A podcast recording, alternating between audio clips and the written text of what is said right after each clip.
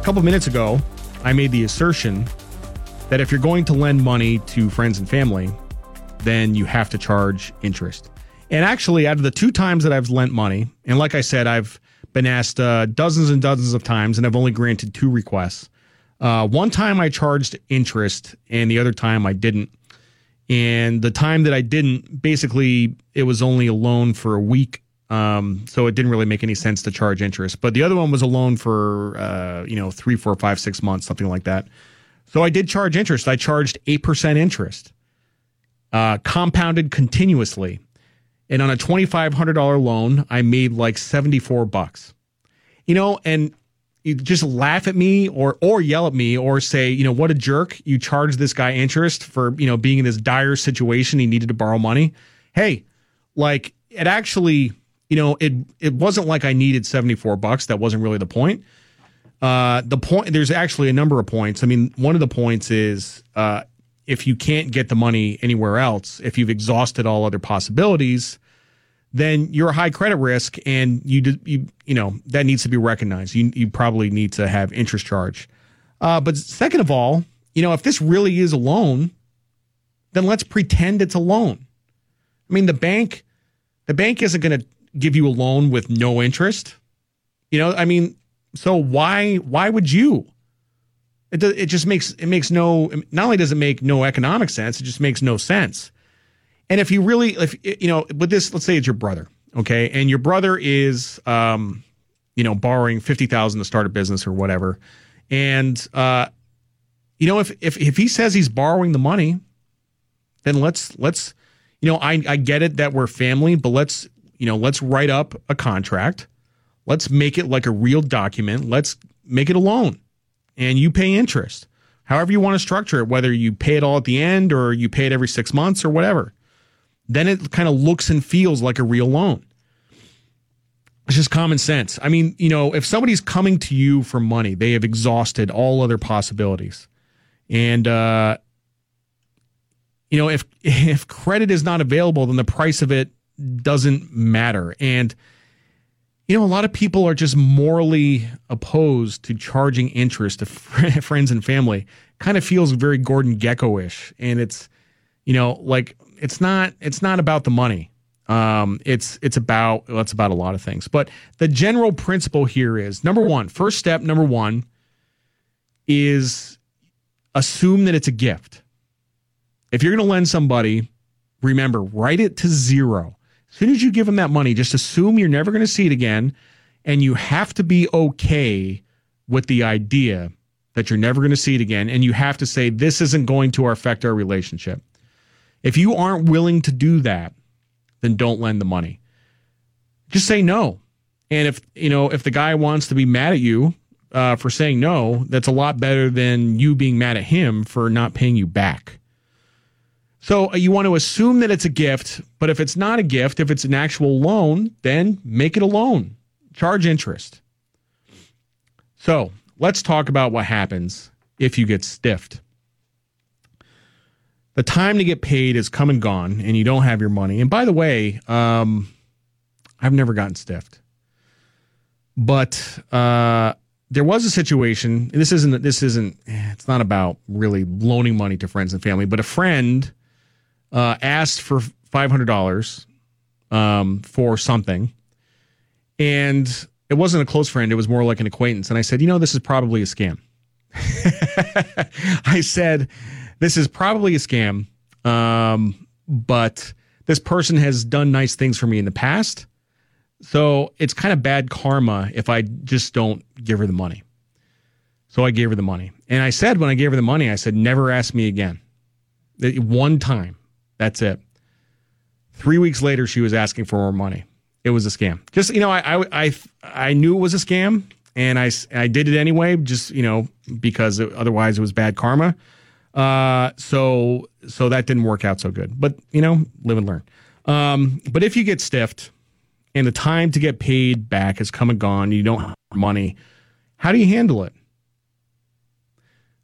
I mean, are you just going to blow up his phone like on a daily basis, like send him 20 text messages a day? Are you going to like hire a private investigator? Are you going to, what are you going to do? because this is this is like out in the open. Like everybody knows this. Like he knows it, you know it. You know, um, well, if you would followed step one, you already would have written this loan to zero. So it wouldn't matter. And actually, that's kind of my suggestion. If you if you lend money and you don't get paid back, then you should be at a point emotionally where if you already said, you know, if you wrote it to zero, you assumed you were never going to get it back, then it doesn't matter. Then it, it, it literally does not matter. Like you wrote it to zero, you don't get paid, but you knew you weren't going to get paid anyway, so it should have no consequence at all. And I actually have an easier time uh, loaning out large amounts of money than small amounts of money, which I think I mentioned before. But these people that just, you know, they borrow 50 bucks over and over again. I don't have time for these people. But this brings us to another point. Um, and I, I believe very, very strongly in this, very strongly in this. Um, what's the best way to put this? I actually don't believe in charity. I don't believe in charity. I believe in investment. Okay, so, you know, I that's my background. I'm a Wall Street guy, I'm an investor, and I don't I don't enjoy giving money away. I don't like to think of it like that even if I am. The way I think of it is I'm making an investment and I'm getting a return off my investment. So I mentioned in a previous show that I, I donate to and I'm not bragging or anything, but it's you know, I donate to animal rescues and um I I don't really think of it as charity. I think of it as an investment and I get a return on my investment. And that actually goes that actually goes with friends and family. Right? The same you know, if you're going to you have to think of it as an investment, you're getting something in return. Um and so what are you getting in return? And in the case of, you know, donating to an animal shelter, what are you getting in return? Well, you know, you you know, you save cats, but you get a you get a psychic reward you get a psychic reward. You get to you get to feel good that you're helping, and um, that is what you get in return. Um, you know, if you if you if you really are going to loan money to a friend, and um, he's really, I mean, this has happened to me before. The the one of the two times that I loan, I'll, I'll tell you about the two times that I loaned money. One of the two times that I loaned money, there was a guy who was um, very good friend of mine since going back to college, and he was struggling with some substance abuse issues. And he was going through a bad divorce, and he had legal problems, and he ran through all his money. And ordinarily, in situations like that, you would you would look at this person and you would say, "Not a good idea. Uh, his life is a mess. There's you know whatever, not a good investment." And I knew I knew him for a long time. I knew his character and it wasn't just about being I, you know i i really considered this an investment.